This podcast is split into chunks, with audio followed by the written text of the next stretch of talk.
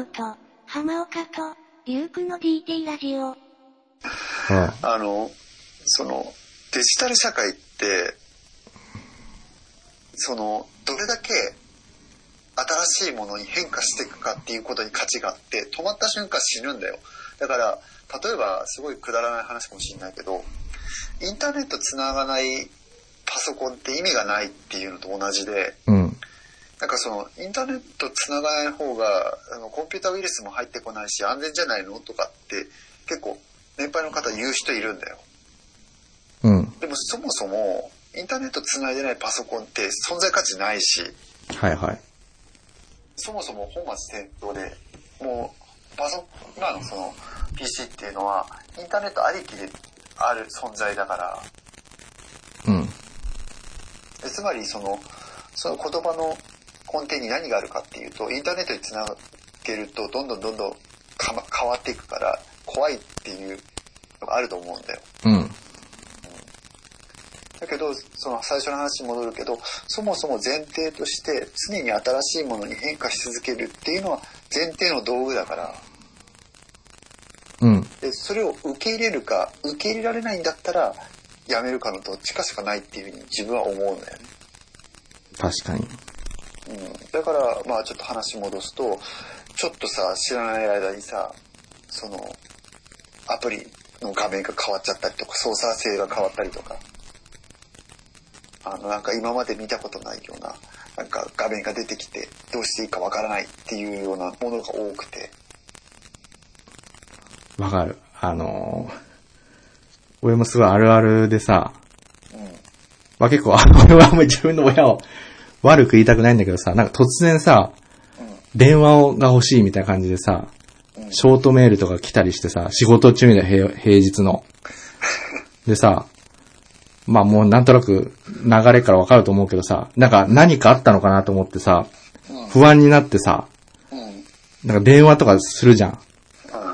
そうするとさ、あの、まあ、リュウ君が言ったみたいにさ、この携帯の、これどうやんだっけみたいなさ、話で、すごいもう、イラーっとなってさ、もう肩透かしを食らうというかね、うん。あるよ、そういう経験。まあね多分あまあ、うちらの年代だったら 誰でも経験すると思うんだけど。そうなんだよね。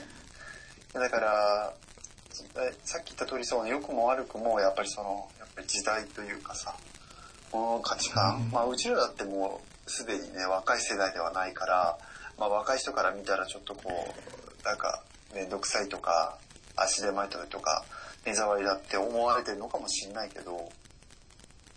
いや、ほんとね、ちょうど俺らがそのね、昭和とさ、このまあ平成令和のさ、もうな間ぐらいの世代でさ、そうだね。その、ど、どっちにもなんかこの、ね、使ってるというかさ、うん。昭和のこのね、あの、なんか感じもかなりね、ちっちゃい頃からね、味わってきてるし、で、今まさにそのね、アップデートしなくちゃいけない時に現役世代なわけだし、かなりね、なかなか難しい立場にはいると思うよ。うん。さっき話してたその184回の公平っていうのも、まあうん。一番話の最初に出てくるのがダーウィンの進化論の話が出てきてあまあその、はいはいはいはい。うん、そうか。世のうん中にそう適応できてできない人はこれからまあ取り残されていくっていうような話してたんだけど、うん。なんか久しぶりにその話を自分でしてたんだけど、改めて聞いてみてさ、いやまさにそうだなと思って、今は自分の持ってるこの概念とか考え方っていうのもね、決して正しいかどうかなんていうのもわからないし、あ常にやっぱりアップデートし続けないと、やっぱり取り残されちゃうなっていうのがあって、いや、でも本当さ、あ、ごめんね。ああいうよ。いや、ほんと、ダーウィンのさ、進化論なんてさ、もう、なんていうの、普遍的な事実だと言っていいと思うんだよね。うん、そうだね。だから、それを、それはやっぱりなんていうの、その、実際の事実として、あの、受け入れてもいいと思うんだよな、うん、そこは。なんかあの、アメリカとかにはなんか、まだ、一部のね、地域とかでは、学校でダーウィンの進化論とか教えないところとかもあるらしいけどね。うん。うん。なんか、ちょっと話ずれるかもしれないんだけど、よっぽど自分、自分の考え方として、これはあの、押し付ける気はないし、自分のまあ考え方なんだけど、よっぽどね、なんかその、やたら多様性をも求めたりとか、多様性を認めろっていうふうに言うよりも、うん。今の環境にその適応できるようにしろって言った方が俺はいいかなと思ってるんだよね。あなんか世の中ってやたらさ、その、こういう考え方もある人を受け入れろー。うん。みたいな風潮ってあるじゃん。うん。なんか多様性を受ける。例えば、まあ、これは別に、例えばそのレズビアンの人とか、うんゲイの人とかをひあの否定してるわけじゃないよ。うん。だけど、自分の考えとしては、それを多様性を受け入れろって言う前に、うん。そういう言い方じゃなくて、やっぱり時代に合った、そのアップデートできるような、うん、受け入れ方をするっていう風な言い方をした方が俺はいいと思うんだよね。あー。なるほどね。その、なんだろう。外からの外圧で変化しようとするんじゃなくて、こう自分でその、中から変化していくっていう。うん。うん、そう。うんそもそもだってさ、じゃあさ、なんでさ、その、極端な話、じゃあ、レズビアンの人を受け入れろとか、うん。あの、ゲイの人を受け入れるのかってよく分かってないじゃん。その言い方だと。うん。なんかなんとなく世の中的に、あ、あそういう人たちも受け入れなきゃいけないのかなとかっていう風なうん。しかないじゃん。でもそもそもじゃあなんでそれを受け入れなきゃいけないのかって聞かれた時答えられないじゃん、それじゃ。うん。そうじゃなくて、例えば今の世の中で見た時に、うんそういったものを批判して生きるのは、あすごく非合理的じゃなかったんだとかさ、なんあかそういう風なものの見方の方が、ものの見方の方が自分はいいんじゃないかなっていつも思ってて。あ。ああ、それはすごいいいね。まあちょっと話ずれてしまったんだけど。いや、いいよ。ごめん、なんかあと一つだけさ、ああ、いいよ。もう出口さんの言葉でさ、うん、うん。ぜひ皆さんに刻んでほしい言葉があって、うんあの、まさに今まで話してきたようなところにつながるんで、アップデートの話なんですけど、うん。あの、飯、風呂、寝るのせか生活から一本旅へっていうのがあってですね、これまさにその昭和から、まあ今のね、令和への。アップデートの話を言ってまして、昔のそのね、うちらのその親世代っていうのは、もう、これをやってれば、あの、正解っていうのが決まってたわけですよ。だからもう会社でも、ね、上司の言われた通りにしてればよくて、もう従ってればいいと。そうなると生活が、もう飯、風呂、寝るになるんですね。なるほど。今言うようにその、結局、もう一日の大半は会社にいて、ね、長時間労働して家に帰ってきたらもう、飯食って風呂入って寝るしかない。だから自分の時間はなくて、まあ要は、内側からね、そういう知識をアップデートする。要はその勉強する時間全くないんですよ。うん。っていうでも昔はでも実際それでよくて。うん。でも今ってのはもうね、インターネットになって、常に知識をアップデートしていかないといけないし、何が正解かわかんないじゃないですか。ど、どこでどんな変化が起こって、何が正解になるか、わかんないじゃないですか。うん。ね、このスマホだってね、こんなのが出てくるとは誰も予想してなかったわけだだし。うん。ってなると、やっぱりその、勉強しなくちゃいけなくて、うん。で、勉強する、あの、アウトプット、あ、インプットの先としては、人から学ぶ、本から学ぶ、旅で学ぶっていう、まあ三つぐらいあるだろうと。だから、今の昭和のね、残業しまくる働き方じゃなくて、もうさっさと帰って、人に会ったり、本を読んだり、どっか出かけたりして、自分の知識をどんどんアップデートしていくべきだっていうのがこの出口さんの主張で、もう俺まさにそれがもうぐさっと刺さってるんですね。うん。まあそれをだからこういうたまに DT ラジオとかでも言ったりしてて、うん。だ結構この影響を受けてますね。私はこの人の考えに。なるほどね。すいません、ちょっと。あ、いやいやそう、あそう。うーん。いや、そうだね。あのーそうなんだよ。そのね、まあ、これも本当に、ごめん、自分の 考え方、一色だなってしまうのかもしれないんだけど、うん。いやね、あの、遊んでる暇なんかないんだよ、本当に。あの、違うんだよ。自分にとってみたらもうね、あの、趣味も遊びも仕事も全部実は一緒でさ、うん。で、そで、まあ、その楽しみながら、まあ、やってるわけなんだけど、うん。やっぱりね、常にこう、学び続けるっていう姿勢は、自分は持つように心がけてんだよね。特にね、リュウクがいるみたいな、そのね、プログラミングとかってすごい早いもんね。そうだね。知識が、知識の、うんまあなんか、陳腐化みたいなね、そういう。そうです。あの、これもさっきの話になるんだけど、その、学びが遅いと価値がなくなっちゃって、実は。例えば、その、うちらがちっちゃい時にやってた学習っていうのは別にそんなさ、1年2年経とうがさ、陳腐化することなんてなかったじゃん。うん。例えばね、あの、数学でこの定理とか覚えて、で、数学でいい成績取れれば、それってその学生の頃って、まあ価値があったわけじゃん。うん。評価される価値としては。うん。でも、自分の職業だけじゃなくて、今の世の中ってそうなんだけど、うん。学びが遅いものって価値がもうすぐなくなってしまって、うん一生懸命頑張りましたじゃ意味がないんだよね、実は。うん。だからこそ、さっき言った通り、常にやっぱり学び続けないと、うん。あなんかこう、うん言い過ぎかもしれないけど、あまり意味がない。うん。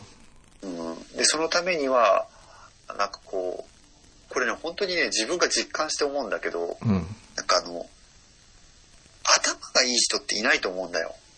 うん。あの、よくほら、あの人は天才だとかさ、うん。あの人はすごい頭がいいとかって言うけど、俺はもうそれは全然信じてなくて、うん。いや、そうじゃなくて、もうそういう人って自分が見えないところでものものすごい努力してて、うん。そう、そういうふうに言う人の何倍も時間を使ってんだよね、そのために。うん。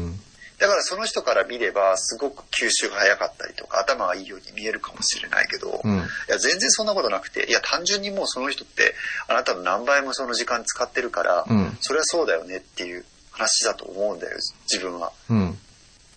だから、そういうふうに常に、要は、鍛え続けないとうん身にならないというか、うん。結局ね、その、その出口さんの話じゃないんだけど、その、結局人間もやっぱり哺乳類で、うん。あの、そんなにね、あの、大したもんじゃないって自分は思ってるの。いや、素晴らしいな。もう、うん、あの、もう、もうひ一つだけあの、出口さんのじゃあ、それに関連する名言があって、うんあの、人間は著白海のようなものっていう風に言ってるんですよ。うん。これはどういうことかっていうと、まあ、あの、ね、最有機で、あ豚のあのね、知ってる人もいると思うんですけど、なんか著白海ってまあ、まあ要は、なんかうっかり八兵衛みたいな、ね、ちょっとなんか誘惑があるとさ、そっち行っちゃって、みたいな。まあ要はよくいるじゃないですか、なんか物語で。なんかちょっと、ちょっとした誘惑に負けて、ね、失敗しちゃうみたいな。うん。やっぱ結局、人間ってそうなんですよね、実際。だ基本そのベースだから、あの、アップデートしていきましょうっていうことを言ってるんですね、出口さんは。みんな人間そんな大したことないよと。うん。いや、大したことだよ、本当に。うんね、間違いを犯すしね。うんうんだからこそそうなんだよね。だからこそ、頑張んないとダメだと思うんだよ。うん。結構その、自分もそうなんだけど、うんその合理的って言いつつ、合理的とか論理的っていう人ほど結構感情的だったりする人が多くて、うん。本当に論理的だったりとか、うん。その、なんかね、合理的な人っていうのはいちいちそんなこと口出さないし、うん。あの、自然とそういうふうな行動を取れるんだけど、うんまあ、自分なんか特にその結構感情的なところがあって、うん。で、そういう人間は、なお一層、やっぱりこう、なんだろう、経験を積むことによって、うんそれをこう、うまくコントロールできるようにならなきゃいけなくて、うん。やっぱりそのためにはこう、やっぱり訓練し続けなきゃいけなくてさ、うん。で、結局、さっき言ったそのほら、天才はいないって話だけど、うん。あのもう、やっぱり体にね、やっぱりこう、すり込ませるしかないと思ってて。もうだから、常、常にやり続けると、いちいち頭でこう思考しなくてもよくて、うん。か体がもう自然と動くんだよね。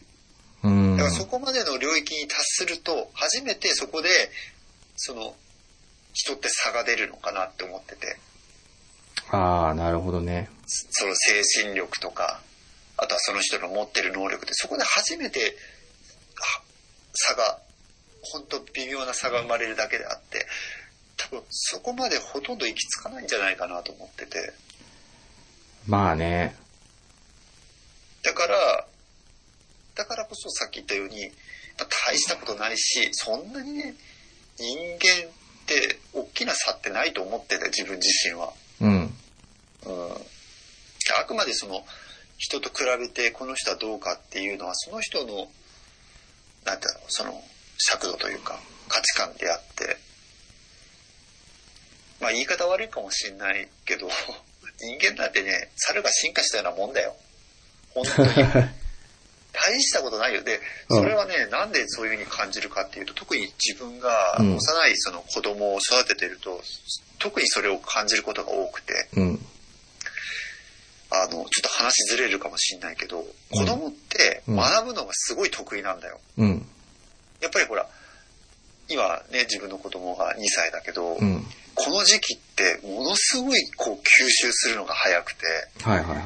こう日々、こう分かると思うけどさ、成長していくじゃん。うん。でさ、子供って遊ぶの大好きだよね。うん。で、人間にとってみたらやっぱり遊びって一番のその学びなんだよ。はいはいはいはい。なぜかっていうと自分がやりたいと思って行動してるから、誰かから押し付けられたもんじゃなくて自分がうんやりたいと思ってやってることだから、うん。とってもこう吸収しやすい。で、うん遊びってまさにさっき言ったその学びなんだよ。うん。だから親から見ると同じ繰り返しだったりとか、うん何やってんだっていうふうに思うような行動でも、子供からしてみれば真剣に、要は吸収しよう、まあそう思ってはないかもしれないけど、うん。その吸収しようとしてるわけよ。うん。うん。で、すごいこうアップデートし続けてるわけよ。うん。脳脳がすごい活性されて。うん。で、その吸収力ってすごくて、もうやっぱり親でも目を見張るわけだよね。うん。で、そういうのをやっぱり間近で見てると、ああ、これって本当要は、その、そんなに人間って、なんかこう、他の、例えば猿とか、うん。それ他の哺乳類に比べて、まあ確かにね、うん高度ではあるけども、うん。まあそんなに大差ないよなって思うんだよね。いや、ほんとそうだよね。だってさ、例えばさ、なんかその100メートルみんなで走ったとしてさ、うん。まあそれなりのなんでまあ、例えば20世界中の20歳の人が走ったとしたらさ、うん。早い人は、ね、9秒とかだけど、まあ遅い人でもなんだ、まあ20秒とかさ、うん。ぐらいのは範囲、範囲じゃん。うん。1時間かかるとかそういう人はい、まあまあまあね。まあまあ普通健康な人だったらね、そうだね。いないじゃん。だからせいぜいそのぐらいの幅なんだよね。うん。あの、まあ肉体的に言うと。うん。だから本当まあそうだよね。そんな差はないんじゃないかなっていうのは確かに。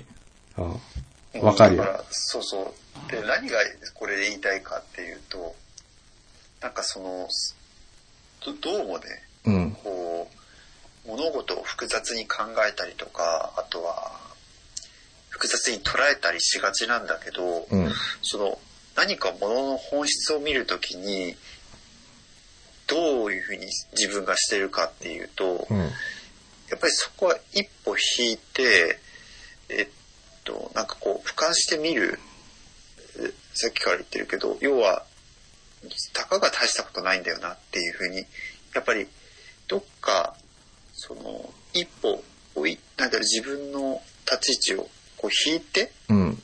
こう物事を見るっていうのはすごく大切だなって常々思ってて、で、そのためにもアップデートし続けなきゃいけないし、いや、そのためには常に学び続けなきゃいけないし、そのためにはさっき言った通り出口さんみたく、要はその仕事をしているよりも、やっぱ自分のために時間を使い続けるうん。っていうことがすごく大切だなと思って。ああ、そうだよね。確かに。うん、だから、まあ別に自分をアピールしてるわけじゃないんだけど、自分が転職した理由っていうのはもう一秒たりとも自分のため以外に時間使いたくないと思ったんだよ。そうだね。うん、だから自分の場合にはすごい、まあ、幸運で、えっ、と、自分がやりたいことっていうのは仕事をやりつつも自分の目標には迎えるようになってるわけ。自分の達成したい。だからね。今今は1秒たりとも自分の人生で無駄はないって自分は思ってるわけ。自分の目標に対しては。なかなかそこまで言える人はいないけど、すごいね、それはね。うん。でも、うーん、いや、本当にもう、そんなにね、長い時間もないしさ。そうだね。あのーあとさ、俺、まあ、自分別に、なんだろうな。その、賢者でもなんでもないんだけどさ。自分のその経験を踏まえて、なんだろう、この、迷える人たちにさ、言いたいのは、うん。やっぱりなんかね、その、一旦その、なんていうのかな、ドロップアウトとかさ、うん。ルールから外れるとかさ、うん。そういう経験があるかないかって結構重要だと思ってて。常にその、今あるその仕組みの中だけでやってるとさ、なんかその、うまくいかなかった時に、なんかすごい自分で自分なんか追い込んじゃうような気がしてて、そ別の道もあるんだよっていうことがさ、分かってないと、なんていうかな、あの、ほんと追い込んで思い詰めちゃうじゃないかなと思ってさ、ほら、なんか俺もリュウクもさ、なんていうの、まあ、一応そうだ、結構、紆余曲折ししたりしてるじゃない。ね。今のそのね、状態になるまでに。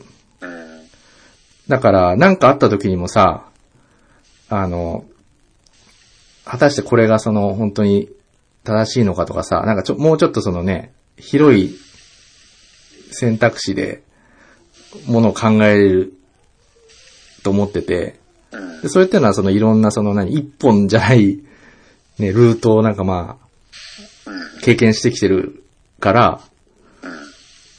そのね、選択肢はなんかその複数あるよっていうのをやってるから、なんかちょっと冷静になれるっていうのもあるんじゃないかなと思うんだよね。うん。もうルートが一本しかないっていう風にさ、思い込んでたらさ、あんまりその俯瞰とかできないような気がするんだよね、俺。そうだね。うん。確かに、それはある。絶対に。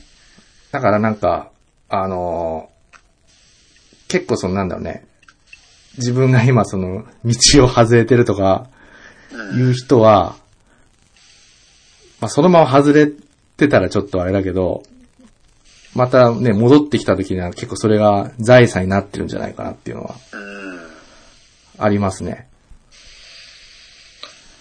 なんか、そうだね。いや、自分なんかも、こそんなね、偉そうなこと言ってるけど、人生振り返ってきた時に、やっぱり失敗だらけでさ、なんかあ、そこまで、そう。いや、いや、でも、だか、いや、でもね、言いたいのは、だからこそ、うん。見えてきたものっていうのも、やっぱあってさ、うん。結構その、言い過ぎかもしれないんだけど、自分の場合は、なんか、まあ、もうほ、高校生ぐらいから、もう社会人になって、あの、結婚する前までぐらい、いうん。や、ほぼ人生無駄だったと思ってんだよ。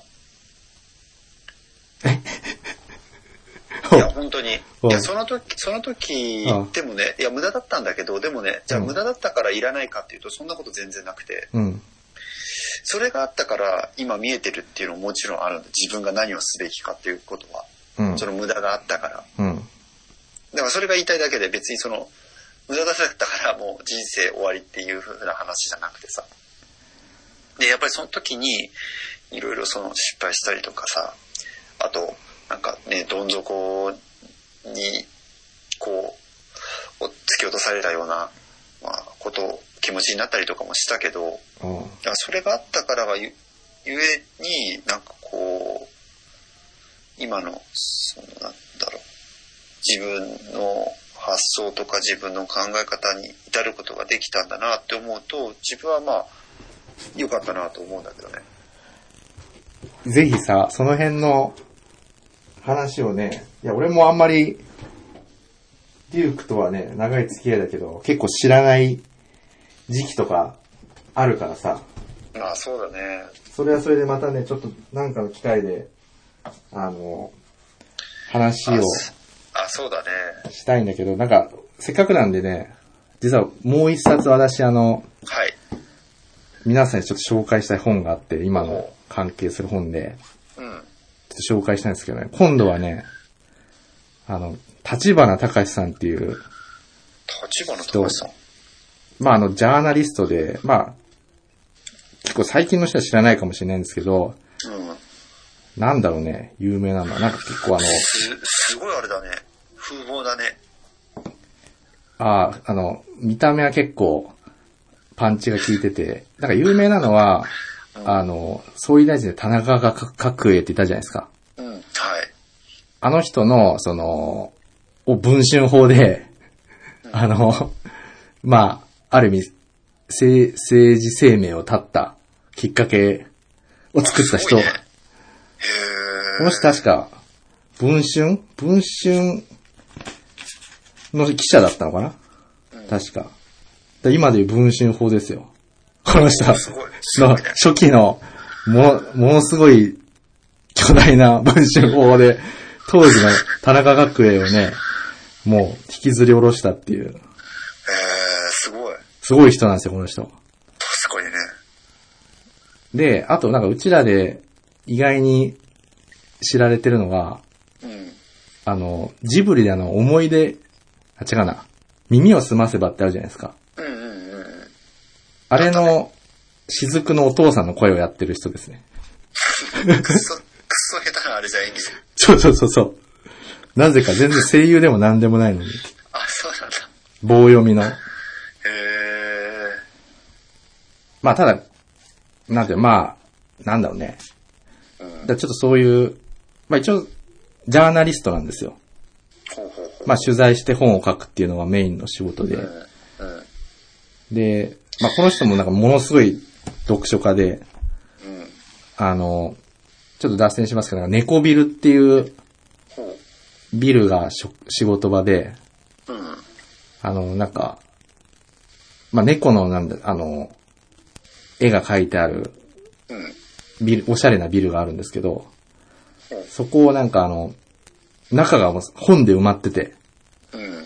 3、三階建てか4階建てぐらいなんですけど、もう、あらゆるそのスペースに本が埋ま、埋まってて、もう本に埋もれて生活してるみたいな感じの、まあ、そういうすごい読書のね、もう鬼みたいな感じの人が書いた本で。あの、青春漂流っていう本があってですね、うん。さっきあの、還暦からの底力だったんですけど、今回あの、青春漂流っていう、あの、この人まあ、結構若い時に書いた本で、当時その、ほぼ無名のその若者にインタビューしたインタビュー集なんですけど、いや、これ私ですね、あの、大学ぐらいの頃に読んで、いいなと思って、で、それをふと思ってまた最近ちょっと買ってですね、うん。なんか3回ぐらい買っては売ってみたいなした本で、何度も気になってんだ。気になって、いや、これまさにその、なんていうの、うんあの、いや、人生に迷ってる人にぜひ読んでほしくてですね、うん。あの、もの迷ってる人に取材してるんですよ、この立花さんが。迷っ、だからまだ、まあ、中にはそのちょっと、ね、成功して、長売れてきた人も中にいるんですけど、うん。あの、ほとんどがそのまだ売り出し中みたいな人で、うん結構ね、チョイスがね、なかなか渋くて、うん。例えばね、手作りナイフ職人の人とか、うん。あと、猿回し調教師。えあと、精肉職人、あと、あと、鷹匠、あの、鷹で。鷹狩りの人。で、あと結構有名な人もいて、あの、ソムリエの田崎さんって、知らないですかね？あの、そ日本人で初めて世界の、なんだ、あの、ソムリエ大会で優勝した、田崎真也さんっていう人がいるんですけど。この人はまだ若い時にインタビューとかしてて、すごいね。そう。だいたいね、これ30代前半ぐらいの人たちを取材してて、で、あの、結局この、なんていうかな、何が言いたいかっていうと、あの、うん。この本が、この本の後書きがすごいいいんですけど、あの、青春とは、あの、謎の空白期間であるっていうことを言っててですね、は結局それがあるかないかで。後々そのすごいね、自分のその人生でやるべきことを見つけて、あの、まあ、生きていくために、あの、謎の空白期間っていうのがいるんだと。なるほど。っていうことを言ってて、あの、すごいね、あ、なるほどなと思ったんですよ。だから、謎の空白期間っていうのを、皆さん今自分が迷ってて何でもない時間を食いてるかもしれないですけど、それは後々のね、自分のこのやりたいことを見つけるための、あの、必要な時間だと思ってくださいってことがちょっと言いたかったです。いや、ほんとね、えなんか、うーん、まあ、いろんな考え方があるから、正解なんてないっていうのはもちろん分かってんだけど、たまにね、その、ちっちゃい頃から、例えば父親が、なんかあの、スポーツ選手で、なんかこう英才教育で将来、その子供にもね、まあうんその同じ道を歩ませたいってまあ物心ない時から子供にそういう環境を与えて、うん。まあ反強制的に、まあ強制的っていうか子供はね、まだ考えられないから、まあ、え、何も選べずに同じ道をたどるっていう話とかって、まあよくある話じゃん。うん。でスポーツ選手だけに限らず、例えば医者とかもそうだよね。うん。自分が医者だった場合に子供にも同じ道を歩ませたいからって言って、うん。まあね、そう医者の家系ってよくある話じゃん、そうういうのって。ん。うん。で、なんかそれって親が良かれと思って、うんだレールを引いて、うん子供はやっぱり親の、ね、背中を見て育つじゃないけど、うん親が一番ね、身近な、まあ、手本なんで、それを真似て生きるわけじゃん。うん。そうすると、ほぼまあ、洗脳に近く、うんまあそういうふうに自分が歩むべきだっていうふうに思い込む人が多いわけだよね。うん。それって、本当に幸せかなってすごく自分は疑問に思うんだよね。うん。うん、だって、考えることないじゃん。うん。何にも。まあだって例えば、ね、その医者だったらさ、医者になるためのさ、小学校、中学校、高校、大学行って、別に疑問も持たずに自分のね、家の環境がみんな医者になるような環境だから医者になりましたと。うん。まあそれもそれでいいかもしんないけど、でも本当にじゃあ自分がなぜ医者になったかってうん。聞かれた時に、うん。本当に嘘をつかずにだよ。うん。自分に嘘をつかずにうん。理由話せるのかなと思っちゃうんだよね。まあね。親がそうやってる姿が良かったとかさ。うーん、なんか、それ、でも親と自分って関係ないよねって思っちゃうし、うん。さっき言ったその、生物学的に考えてもさ、うん。親が医者だったから子供が医者になった方がいい理由ってあんまりないと思うんだよ。それただ環境のも問題で、うん。親のコネがあった方がまあ医者になりやすいとか、うん。あ医者だと経済的に余裕があるから医者になりやすいとかそういう理由はもちろんあるかもしれないけど、うん。うん、だからそのさっき話した謎の空白期間すら体験できずにうん。そういう時間すらなしにうん。自分の将来決めてしまうっていうことって自分としてみればとっても不幸なことだなっていうふうに自分は思ああ。確かにね。なんか、ちょっとそういう親を、なんか批判した言い方で言うんであれば、なんか親のエゴをただ子に、子供に押し付けてるようにしか見えないなと思って。ああ。あの、いやほんとその通りなんだけど、そう言って自分で思ったのはさ、うん。実はやっぱリュウクと大きく違うのは、うん。口で言ってることと自分っていうのが結構乖離してて、あの別に俺も今ね、まああの、自分がこれをやりたいと言って、なった職業かっていうと、結構流されて、たまたま今、ね、にいるっていうだけだし、で、実際その自分の子供に対しては結構その、割とそのね、なんだかんだで型にはめてしまってることが多いなと思ってて、ね、あの、なるべくそのね、あの、なんか、ルール、ルールを守らせようとしてるみたいなさ、これやっちゃダメとか、結構、なんだろうね、あの、言ってることと、自分が、ギャ帰りがあるからやっぱね、ちょっと反省します。すいません。いや、ごめん、実は自分もそうだ。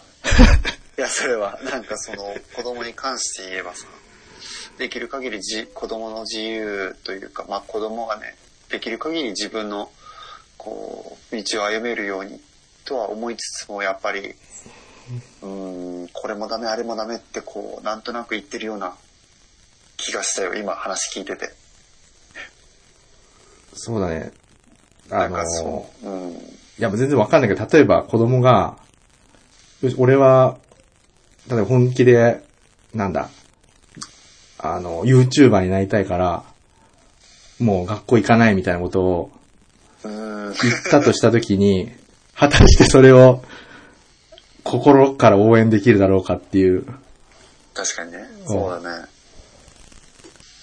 で、まあ、じ、自分なりの、まあ、その答えというか、うん。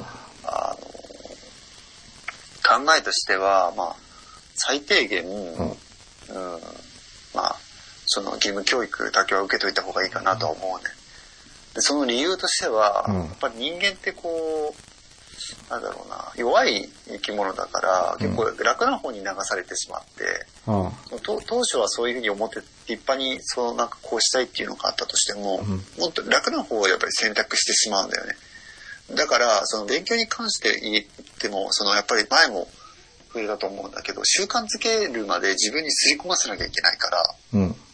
でそもそもねその無駄な勉強なんてやらない方がいいって自分も思ってるんでそれは。うん。だけど無駄な勉強かどうかっていう判断っていうのは最初できないからうん。とりあえずは勉強するっていう習慣だけでもつけるようにやっぱり強制的にそういう環境に自分を置かなきゃいけないと思うんだよね。うん。そしていずれ勉強するっていう習慣が身についた後に自分がしたい勉強すればいいと思ってるんだよ。ああ。なるほどね。テレビとかでなんかすごいさ一つのことにさあの特化してるような子供とかって特集するされたりとかするじゃん。うん。なんか例えばあのお城の歴史について詳しいとかさ野菜について詳しいとかうん。すごいもうちっちゃい頃からこれが大好きだっていうような子たちとか出てくるじゃん。うん。でああいう風にできるっていうのは素晴らしいなと思うんだよ。ああ。もうすごいちっちゃい時から自分は絶対これが好きでこれだけに時間を使いたいっていう考えが持てる時点あですごいなの、ふ、藤井、藤井聡太くんみたいな？あそうそうそうそうそう。そうなればそれはいいんだよ。さっき言った確かに、明らかに自分より才能が あるわけだからね、な、何も言いようがないよね。そう、うん。それに好きでそういうに選んで自分でやってんだから、うん。全然それいいと思うんだよ。それで。あみ自分が好きな道見つかってよかったねっていうふうになるんだけど。でも大抵はそうはいかないじゃん。そうはいかないし、絶対親が勝つよね、多分ね、あの、理屈とかでもね。うん。でだからまあそういう時は一つのまあやり方としてちょっと無責任な言い方かもしれないけどまあとりあえずは義務教育受けといてそのなんていうの、自分で判断できる判断材料みたいのをつけた上で、そこから自分でやりたいことをやるっていうのも一つかなと思うんだよね。ああ。だから、まあわかんないけど、最悪まあ中卒だったらいいみたいなってこと？うん。だって、逆に言うとさ、うん。中学校とか小学校とか中学校も行かずにやりたいことやっていいよって言って本当にその子がやりたいことを見つけられるとは到底思えないんだよね。まあだし今の、日本だとなかなか難しいよね、それね。うん。あの、中学校も行く、義務教育も受けさせないっていうのはなんか、逆にすごいよね、それはね。うん。なんか、なんだろう。お？なんか、な、なんていうふうに表現して、うまく表現で、ちょっとできないからなんだけど、もっと、その、自分が勉強できるっていうことを、あの、喜ぶべき？例ああ。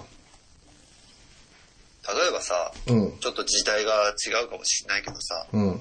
一昔前、うん。ね、明治大正よりももっと前の時代とかってさ、うん。一部の人しか子供の時って学べなかったわけだよ。はいはい。で、できる限りそういう学ぶ場を設けさせてあげたいっていうふうになぜいろんな、その偉人たち、うん あの、有名なね、人たちがね、そういうふうに思ったかっていうと、それはやっぱり広い視野でうん。世の中を俯瞰できるような人間になってほしいっていうのがあるからこそなんだよ。うん。だから、そもそもそういう土台がなければ、うん。俯瞰して世の中を見ることなんか絶対できないわけだから。うん。だからそれは喜んで、俺は受けるべきだなっていう今になって思う。あだから、ちっちゃい時にね、親にね、無理やり学校に行かされて、行きたくもない学校で勉強しなきゃいけないって思うのは、それは仕方ないよ。だってわかんないもんそんなこと。あ。うん。親がそういうふうに言ったってさ、うん。知ったことかよって多分思うだろうし。うん。だけど、まあ、いいや、いやいやでも、例えば小学校、中学校まで出て、うん。まあできたらね、高校ぐらいまで出てさ、うん。そしたらまあある程度見えてくるじゃん。うん。で、そしたら、その後は自分の責任で、世の中に出て失敗して、うんで、最終的に自分がやりたいことを見つけられればそれでいいかなっていうふうに、まあ今はそう思うね。ああ、確かにね。そうだねで。うん。昔と違ってね、今なんかはもうね、高卒だからとかって言って、できないことってないと思うし、うん。あ昔っていうか、例えばそのね、それこそほら、昭和とか、そういう時代だったら、例えばどこ就職するにしても、うん。まあ大学出てなかったりとか、うん。まあ中卒だったりすると、いろいろハンディがあったりするか、したかもしれないけど、うん。まあ今はそんなことないと思うんだよね。まあね、確かに。もちろんそりゃ大学出てて、学歴あった方が、うん。ないよりは有利かもしんないけど、かといってそれで昔みたくじゃあ、とっても有利に立てて、何でもうまくいくかって言ったらそんなことないしね、逆に言えば。まあそうだね。うん。全然。だって、俺この前びっくりしたのがさ、うん。あの、ネット古事記っているじゃん。えっと、ああ、はいはいはい。あの、ニコニコのあの、なんだっけ、な、よす、よすさん。ああ、はいはいはい。うんあの人1000万ぐらい稼いでんだって。え？月？年？ねあ、年、うん。マジで？つまりね、何が言いたいかっていうと、うん。発想を変えればどんなに学歴がなかったりとか、うん。どんな環境にいたとしても、それぐらい稼げるわけよ。ああ、はいはいはい。だから、そ関係ないんだよって話をしたかったの。そうだね。うん。発想一つでいくらでも、そんなのはどうにでもできる問題であって。うん。まあまあ、ちょっとなんかね、いろいろ、あの、プライベートなね、問題にもなってきましたけど、まあ、そうね、ちょっとまさにね、自分たち今、別にあの、成功者でも何でもないし、まさに迷いながら、いますけどね。うん。まあ結局、なんでしょう。まあでも確かに戻ると、うん。やっぱ指針みたいなのは欲しいよね。